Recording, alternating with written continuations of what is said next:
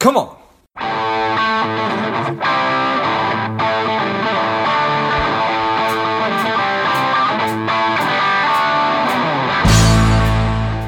Welcome to Money Savage, Savage Approach Personal Finance. This is George Grumbacher, and the time is right. Welcome to today's guest, strong and powerful Phil Cubeta.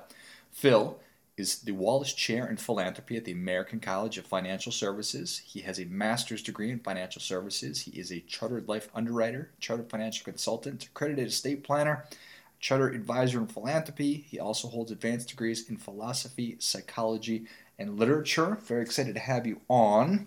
Phil, tell us a little bit about your personal life, some more about your work, and why you do what you do. Okay, well, I am married. I've got two grown children. My wife was a high school teacher for a long time, taught literature. Uh, I've got one grandchild who was just born, had their first Christmas, so that was kind of an exciting time. Nice. Yep. Uh, I am currently, as you said, the Wallace Chair in Philanthropy and in that role, I educate financial advisors and also nonprofit gift planners or fundraisers and how to work better with people who have uh, an impulse or desire to be more generous. I've been doing that for about the last 10 years. Excellent. Nice. So, for people who are, I guess, let me let me take a step back. How do you counsel people? Somebody who said, you know what, and, and this is probably not too many people who have never thought about doing any kind of charitable giving or philanthropy. How do you counsel people to get started? Because I have no idea how many charitable organizations that there are, but I'm sure that there are countless. So, how do you get started? How do you evaluate? Well, there are about one million two hundred. Okay. or so nonprofits. So there, if you were to go down the list, starting with A, uh, you'd be a long time getting to the bottom of it. I think the truth is that almost all of us are givers already. Uh, I think almost everybody uh, is giving to several organizations. It might be their house of worship, it might be their schools, it might be a hospital where somebody in the family was born or died who was well taken care of. Uh, most of us are rooted in a community, and most of us are giving back that community in one way, shape, or form. I think when you start um, reflecting on your giving, you kind of go to different levels. But I think I think it's important to say right from the very beginning that this does not appeal to people unless they already have an impulse to give, and generally it's already been expressed somewhat automatically, uh, almost like paying a bill or recognizing an obligation. But I'll bet uh, if your listeners ask uh, themselves, you know, how many organizations you're giving to already, it's probably a fairly large number. It may not be a lot of dollars per organization, but I'll bet they're already supporting quite a few places. Yeah, that's, that's probably probably a pretty good point. You just think about things you do in, in your everyday life, from buying Girl Scout cookies or giving to the Salvation Army around the holiday time. Certainly coming off of uh, of, of the holidays, and like like you mentioned, religious organizations. So you're right. There's probably very few mm-hmm. people that actually aren't. Mm-hmm. Um, do you have a, an overall philosophy on philanthropy? Well, I, I guess I probably do, but I think the most important thing is to recognize so do you and so do your listeners. And each of us is different. And I think where this really becomes most effective and most impactful and most satisfying is when you begin to get in touch with what your philosophy is, your philosophy of giving, and really for that matter, your philosophy of living. Who are you? Uh, what kind of person do you want to be in what kind of world? It's that kind of question I think that really triggers reflection and it's out of that kind of reflection that you're giving can can become more expressive and more impactful. But I think it really does begin with you trying to figure out who you are trying to be and how giving fits into that. Who you're trying to be as a citizen, as a human being, as a member of a particular community, as a person of a particular faith, as somebody with a particular history, as a child, as a parent, as a grandchild, as a grandparent. Uh, it's reflecting on that that I think really uh, yields the, the greatest fruit and that that definitely makes sense. And I think that engaging in in contemplation or self reflection um, is probably beneficial at, for for every aspect of of, of your life. Um, so you thought start thinking about okay, how do I want is it how, how do I want to be engaged with my community? How how do I want my community to perceive me? Um, is, right. is, is, is, it all those things? Are there specific things yeah. I should be thinking about? Well, I, I think there is a a focus on yourself and your family and your history. And that's really where people tend to begin, you know, me, myself, uh, and my family, my community. And then it becomes a little bit more reflective and you begin to think, okay, so yeah, I am giving to a large number of nonprofits and I've been doing for a number of years, but what do I have to show for it? Uh, what what have they accomplished with that money, and could could I have been more impactful if I'd been a little bit more strategic. Now, part of that depends on your having enough money to, to be more strategic. So it's typically people who have been giving for a while and who have, more, you know, as time goes by, have more money to give, who begin to get to a, a level where they're really trying to achieve something specific as opposed to uh, expressing, for example, expressing gratitude or expressing family values or setting an example for kids. But as you begin to get a little bit more uh, wherewithal in your giving, you can begin to ask questions like, you know, what is my vision of a better world or a better community? Uh, what are the conditions that are needed to realize that better world? What are the obstacles? And what parts of that vision are realistic and what aren't, parts of it aren't realistic? And what kind of a plan or strategy do I have in mind to make that happen?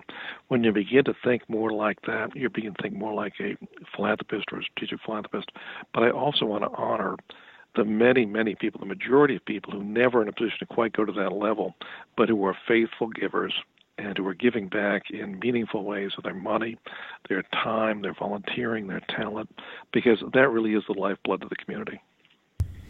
It strikes me, I, I completely agree. It strikes me that there's probably not a right answer to the question because or perhaps there is. Maybe it depends on on the individual person. If I'm giving money to to a really large organization that's that's doing work overseas or outside of my community versus I'm giving money directly to a local nonprofit organization and I can see the work happening. Right. Do you find that people place more value on, on one or find that they're having more more impact one way or another? I think something to explore uh, is when you think about self, family, community. Okay, so you know who you are. You, you're married. Maybe you have children. Maybe you have parents and grandparents who are still alive. So there's a sense of uh, who you are as a person, as a family. But if you were asked to define the community or communities you're a part of, it really is a pretty interesting question because it could be a community around your college, and that might be a, a university that is national or international. It can be a community around, you know, your gender or your ethnicity or your family's history, the country you came from, uh, immigrated from. It can be a religious community that's international. So, what does community mean to you? When you get to talk about we, you know, we being more than just your family, who's included in your we?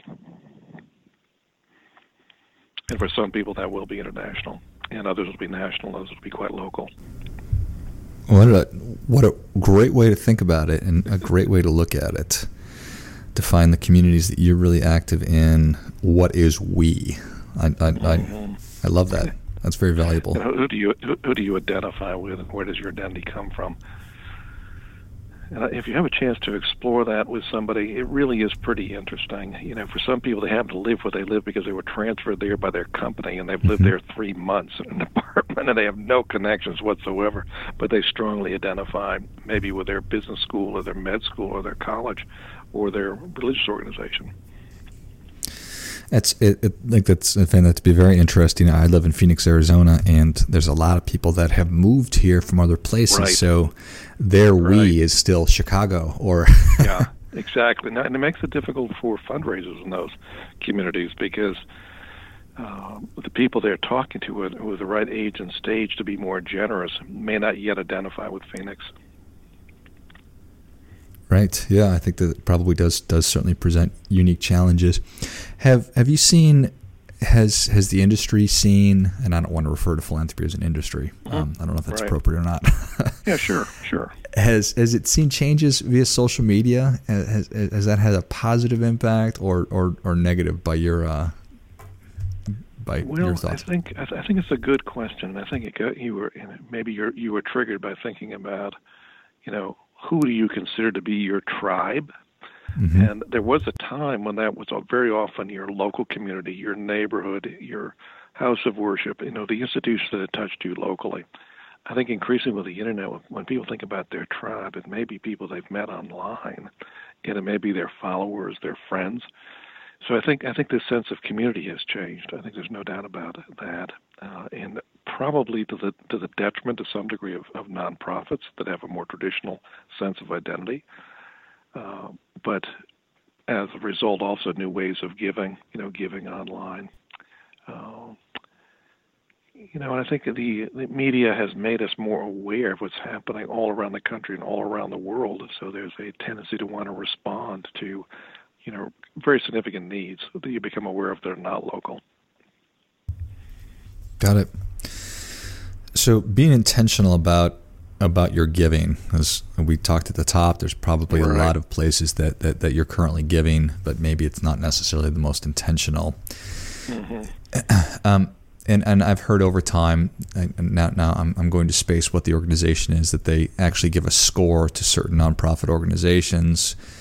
And I think some right. organizations get a bad reputation because they have right. a large overhead. Right. What are your thoughts on that? Well, I, let me see if I can convey this from, from different perspectives. Yeah, you can see the reason for it. If you're trying to give effectively and you're giving with your head, and you're giving to some degree uh, almost the way you would shop, if you know what I mean. You shop for an investment, shop for a new car, shop for a new handbag. We're really quite used to there being rating agencies. If you don't know something and somebody face to face and you haven't known them for 20 years, you're asking yourself, you know, is this legitimate? Are they getting good results? And you, you really kind of want a third party to be rating them, almost like, you know, Good Housekeeping seal of approval or consumer reports or investment reports. So there is a need for that. There are a number of, there are many, many organizations that will provide you with ratings of charities. Uh, to me personally, it feels a little bit cerebral. It feels a little bit unemotional and detached, and I think of giving as as being more passionate and more engaged than that. But I can understand the impulse behind it. Uh, I'll give you just another kind of semi-humorous take on it. Uh, you know, I've been married for, gosh, you know, you know, a long time, you know, decades, 40 years, 50 years. I forget how long, you know. Um, and, you know, I realize that there are places you can go online and get all the women within 100 miles of you rated for your next date, you know, tonight, tomorrow morning for lunch or whatever. And I can see a place for that, shopping around for the best. But I think there's also room for loyalty and fidelity and being true and I'm not personally in the market to shop around for the best possible woman because I found her, you know, 50 years ago. Right. I'm in the market to be a better father, grandfather, uh, husband. And I think a, a large part of the giving in your audience is, if they were to reflect on it, it is probably more like fidelity and loyalty than is like shopping around most of the time. And I wouldn't be ashamed of it. I think there's something to be said for being loyal, and even within the organizations you're giving to, even if it's a lot of money, ask yourself how you could have a greater impact within the organizations with which you're already active. And it might be more money, it might be board service, it might be volunteering, it might be connecting a fundraiser to another prospect. You know, and it could very well just be volunteering on the front lines, but doing what would be helpful to that organization for you to have a more strategic impact. Yeah, I think that's excellent advice. How does does the industry separate out gifts of time versus gifts of money? Both are extremely important. How does how does the industry view that? Well, you know, there, there actually have been studies done of just how generous people are with their time as well as their money, and they put a price tag to that. It, it is in the billions, if not trillions. I mean, what Americans volunteer is very significant uh, and it is a big part of the social sector. I think nonprofits too, as they're looking at their assets. Uh, if you look, for example, if you serve on a board, uh, which is sort of the highest level of service you can provide, some people are on the board primarily because they have money or can connect the nonprofit to money, but others on the board because they have good business sense or want to invest a lot of time so, time volunteering really, in some ways, is the essence of the nonprofit sector or the voluntary sector. You're doing things with nonprofits because you believe in it. You're doing it voluntarily rather than because you're, you know, because you're paid. So, money is a part of it, but I think it really is. Uh, I'd have to say, the word that keeps going through my mind is love. You know, love of something larger than yourself, larger than your family. At the certain extreme, it's patriotism, but it's love of your community, love of your um, the organizations you're a part of, a sense of gratitude. It's that current of caring that gets expressed with giving, but also with volunteering. I love current of caring. I think that that's that's an incredible phrase right there. Um, how do you counsel people on uh, on involving children in in in philanthropy? Mm-hmm you know, it, it's really an interesting and important topic, and I have two children who turned out very well, so I've got you know zero regrets about how they turned out. Nice but work. I do, you know, I was lucky, but I, and a great wife, but I do uh, feel like I missed some opportunities that I could maybe pass on to other people who have younger kids. I've not got a great, you know, new grandbaby, so I have a chance to try again. But right. I, I think most of us know intuitively, instinctively, and strongly that we do not want our children to be selfish. you know, it may be that the economy runs on self-interest, but we know the kids should learn to share, right? The mm-hmm. kids should learn to be generous. We absolutely know it as parents. We don't want our little kids to be jerks and want to grow up to be jerks. But how do you model generosity? You know, to, to think about that just a little bit and instill it when they're young enough to be influenced because you don't have that much time. You know, there's a below age one, they're probably too little. They don't talk yet. Right. but when they hit 13, 14, 15, they're off on their own. Mm-hmm. You know, they're much harder to influence at 12, 13, 15. So there's a little window of opportunity to, to work with the rising generation. And just a, a few tips, and this is some of these come from wealthy families who have learned these things uh, over generations. But when you, as a parent or a grandkid, give a child a little bit of money for Christmas or the holidays, and whether it's ten dollars, I don't know, whatever it might be, think about dividing it up into three pieces and maybe put them in three separate jars. Uh, you know, this piece is for you to spend on yourself. It's a gift. Enjoy it. This piece is to save until later, to see something important you want to buy. And this third piece is to give where would you know you can save it for giving later, but give some thought to where you want to give. So that three part, sometimes called a three part allowance, a three part piggy bank, it teaches people money is not just about you; it's about doing th- good things with it for other people. So I think that's a really good tip, and I think there's another one that goes right with it. Um, you know, if you're sitting with a, a young child or grandchild and they're watching TV, or they're on the internet, they may be stopped cold by the suffering they see.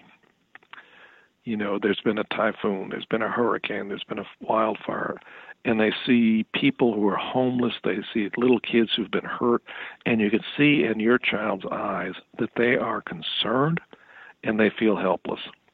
And I think a really good tip is to say to the child, look for the helpers let's look for the helpers. Who is helping in this situation? And then you go through a kind of an exercise of finding the nonprofit that's helpful. And then you make a decision with a child. Would they like to give some of the money from their piggy bank that was for helping? And maybe the parent could match some of that. But I think that's a marvelous way to take something negative and turn it into a positive for our little kid volunteering at the holidays, doing some kind of volunteering or vacation together where the focus is on helping other people would be another one. And as they get older, you can begin to think about can you model giving? And it can be done really simply. You could take the amount of giving that you and your, if you're married, your spouse have been doing. So you know you gave $10 here and $50 there and so forth you could sit with your children who were maybe 8, 9, 10, 11, 12 and say, We would like to give each of you a share of the family giving budget to direct. So let's say you both have X number of dollars.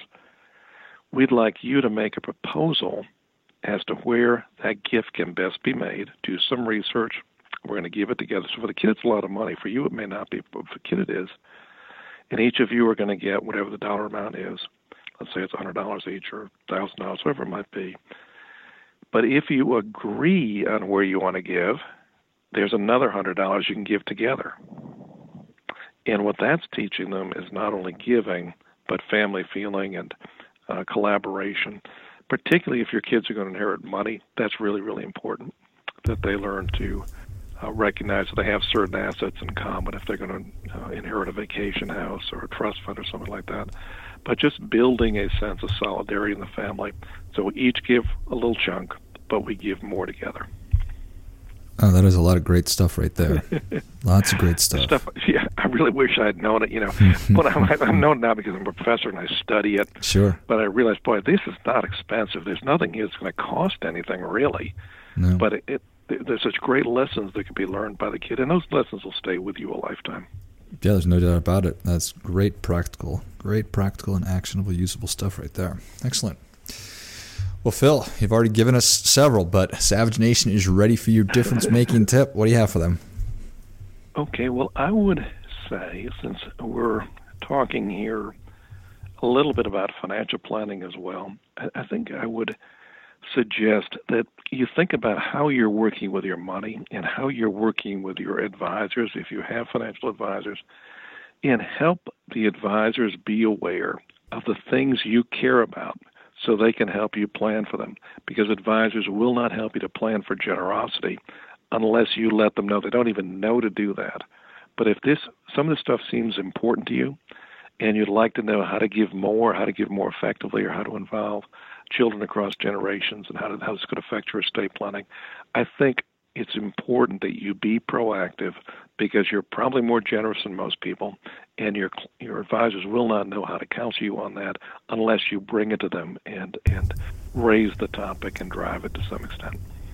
So be proactive in working with advisors. Well, that is definitely great stuff. It certainly gets a come on, come on. And Phil, thank you so much for coming on today. Where can Savage Nation learn more about you?